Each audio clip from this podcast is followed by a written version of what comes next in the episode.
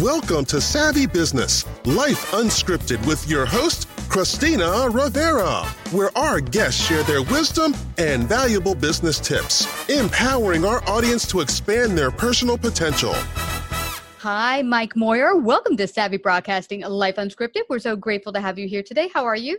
Good. Thanks for having me today. I appreciate it. Oh, you betcha.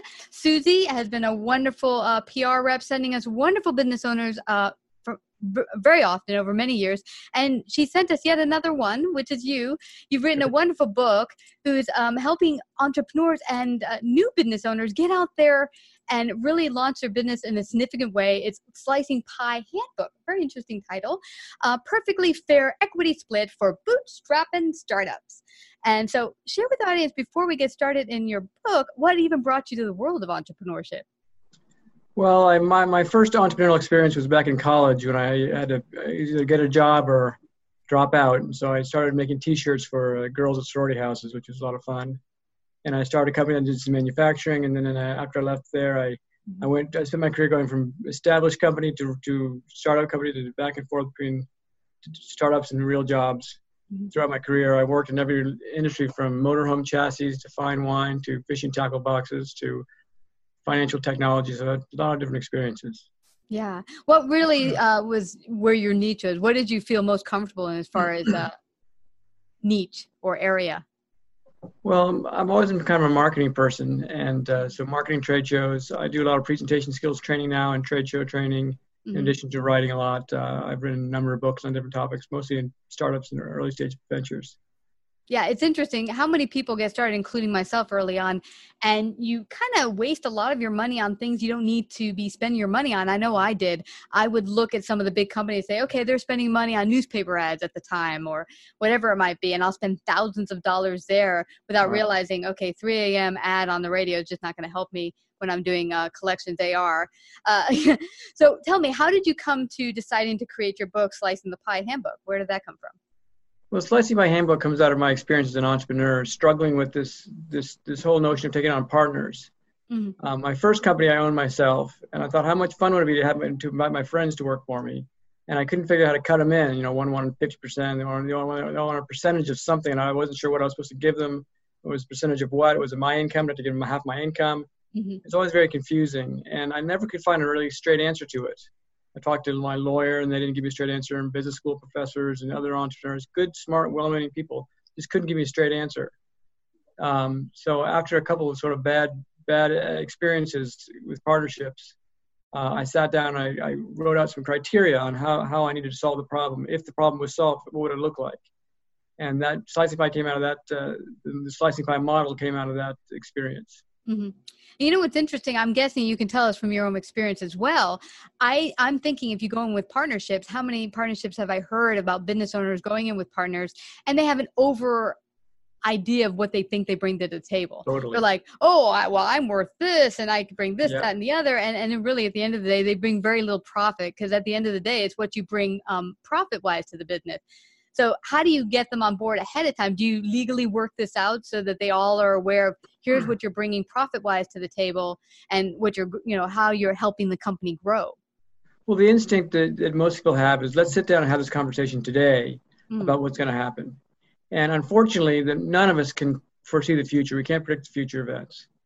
So I related much more to a blackjack game. Do you know how blackjack works? Not really. Mm-mm. So, you know the game blackjack though, right? I've heard of it, but I'm not sure how it runs.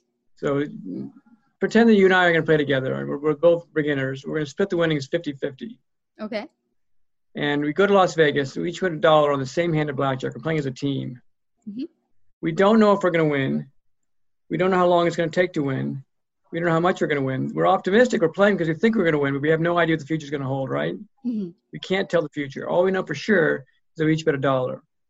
So the dealer deals two aces. And in blackjack, you split the aces in two hands and double down your bets. I'm out of money and you're not, so you put $2 more down. So now you've bet $3 and I've only bet $1. The future's still unknowable. Excuse me. We don't know if we're going to win or how much we're going to win or how long it's going to take to win. All we know for sure is that you bet $3 and I bet $1. If we win, does 50-50 sound fair? Not anymore. What should it be? Yeah. Well, it seems to me the guy that put in more should get a little bit more of the pie. Exactly. So you should get 75% and I should get 25%. Because we know for sure the facts of the case are that you bet 3 times as much as I did. Yeah. Now, we had a deal for 50-50. I could sue you and probably win. But that didn't make it fair. Just because we agreed to it in advance doesn't make it fair. Yeah. What's fair is that your share of the winnings should reflect your share of the bets. And startups are exactly the same thing. Only instead of betting on cards, we're betting on ideas. We're betting time and facilities and cash and all kinds of things. That's what I want to get to you about. How do you, now there's a lot of non-tangibles with running a business, and a lot of what people can bring to the table sometimes isn't tangible in the way of physical money, but they did put time forth perhaps, or resources and knowledge that they have that you might not. How do you bring that to the table and make sure that you slice the pie accurately that way? Well, the idea that you can't quantify intangible contributions is a myth, because most people in the world work for a living. They have a job. They go, they get paid a paycheck or a commission check or how they get paid, and they go home and they're perfectly happy without having any equity at all. Mm-hmm. So the fair market value of someone's contribution is equal to what they would have been paid by somebody else if they could have been paid. All companies pay their bills. They're expected to pay their bills. Except for startups, for some reason, don't have to pay their bills. The amount they don't pay is effectively your bet. So if you're worth $200 an hour or $400,000 a year, and I don't pay you that amount, then that's your bet. So all you got to do is to determine, if I was going to pay this person for their contribution, what would I pay them? And how would I pay them? Would I pay them weekly, monthly, or a commission? Would I pay them a royalty, or would I pay them a finder's fee? Or how would I pay them? How much would I pay them? And then I pay them that. If I don't have the money, it's treated as a bet. Mm-hmm. So everything that we can do for a company, whether it be rent or our ideas or our time, it can all be quantified in terms of fair market value. And that quantifies the bet. Now, when the company can start generating enough revenue or investment income to pay people, the betting stops. And then at that point, you can determine what equity split is. Mm-hmm. Yeah. And I like that your book helps people put down the table in the front end, so that anyone sitting here is like, okay, we've already decided that whatever I'm bringing to the table, let's say I'm an awesome kick butt graphic designer, and you need that for your business. This is how much I'd be paid. And then we work out the hours, we keep track of it. At the end, when you start bringing in profit, now we have it down on the table that this is how much my skills are worth per hour. This is how much time I've given. It's all recorded. Now all you have to do is pay your bills, and it's all out there laid out in front. Yeah. So when I can pay my bills, I will pay my bills. Mm-hmm. I can work for free forever. Eventually I'm going to pay. But most people, they do what's called a fixed equity split. A fixed equity split is when you and I dole out equity in advance of any work being done. Mm-hmm. So say you're going to generate millions of dollars worth of sales, and I'm going to make an awesome graphic design, and I build some kick-ass software and do all this stuff, basically valuing our intentions. Mm-hmm. And that's what people get hung up on, is how do I value my intentions? We all have great intentions. You have great intentions. I got great. We all mean well, mm-hmm. but what we actually do matters. Yeah. So when we do a fixed split, what happens is we realize that what we thought we were going to do doesn't turn out the way we thought it was going to do. So we have to fight about getting our equity back. So you decide, you were 50-50 and I do all the work, and then you want to quit, or you want to bring in a third person and he's a marketing person. Yeah.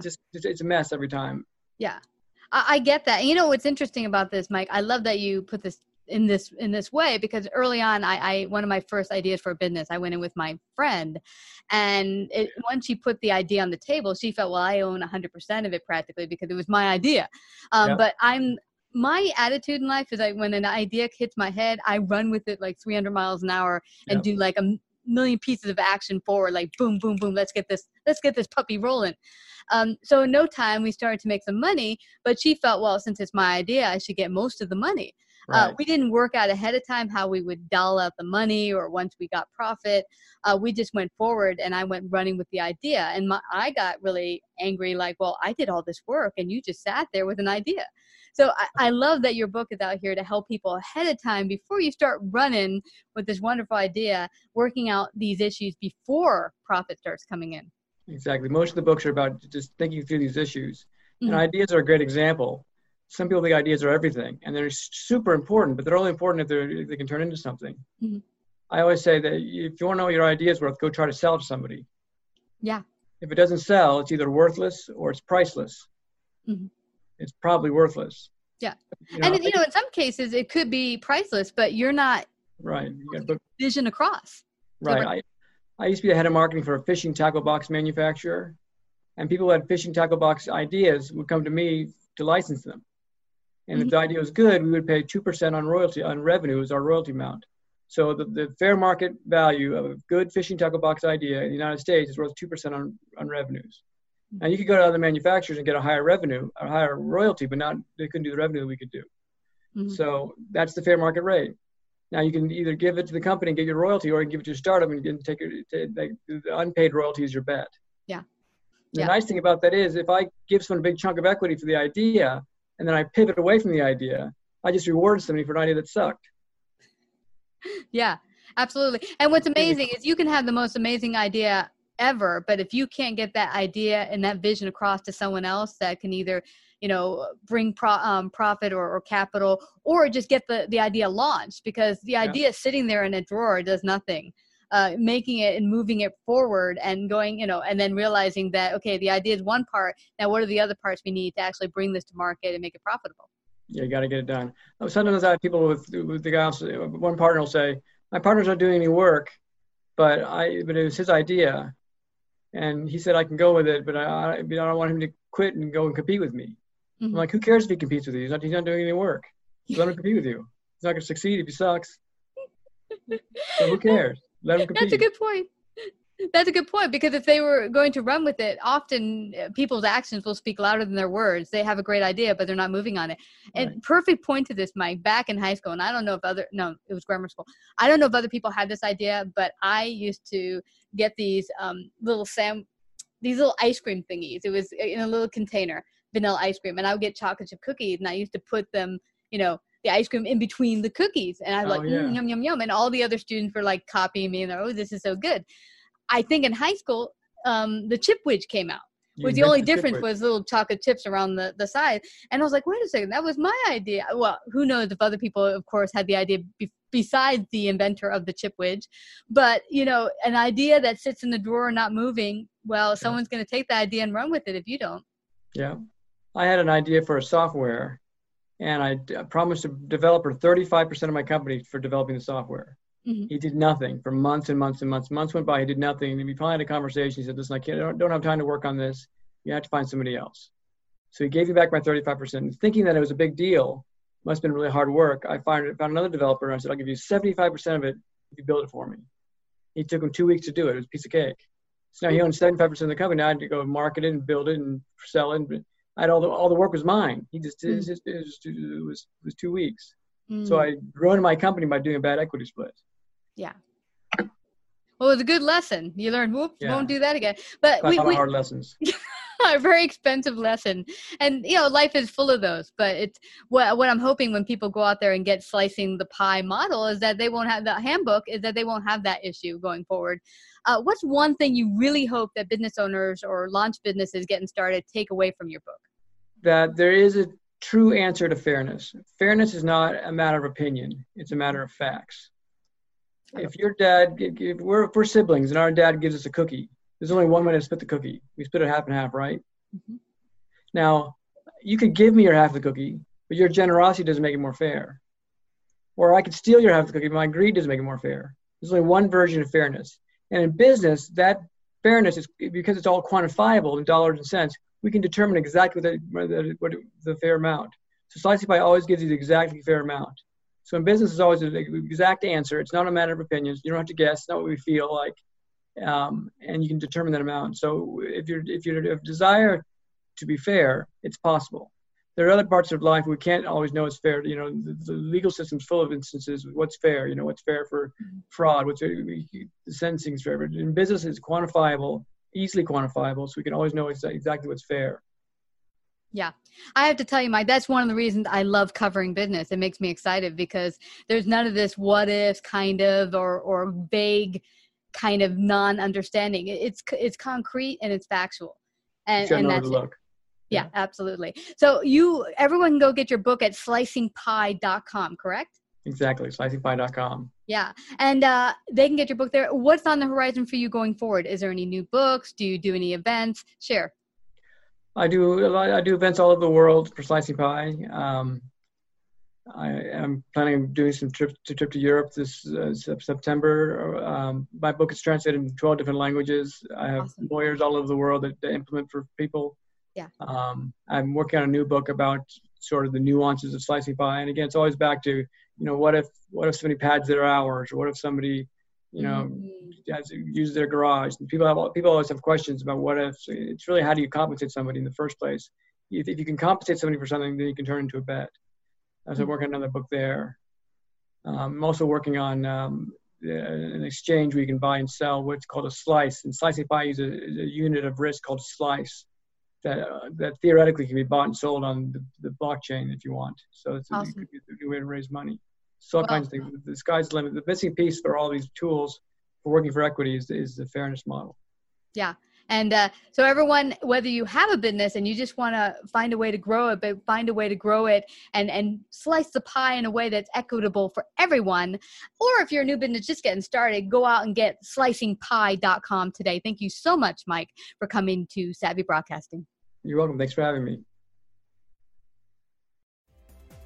If you like this episode, please share. To hear more Savvy episodes and Savvy Biz Tips, go to lifeunscriptedradio.com. To become a guest or participate in paid sponsorship, email us at Christina@lifeunscriptedradio.com.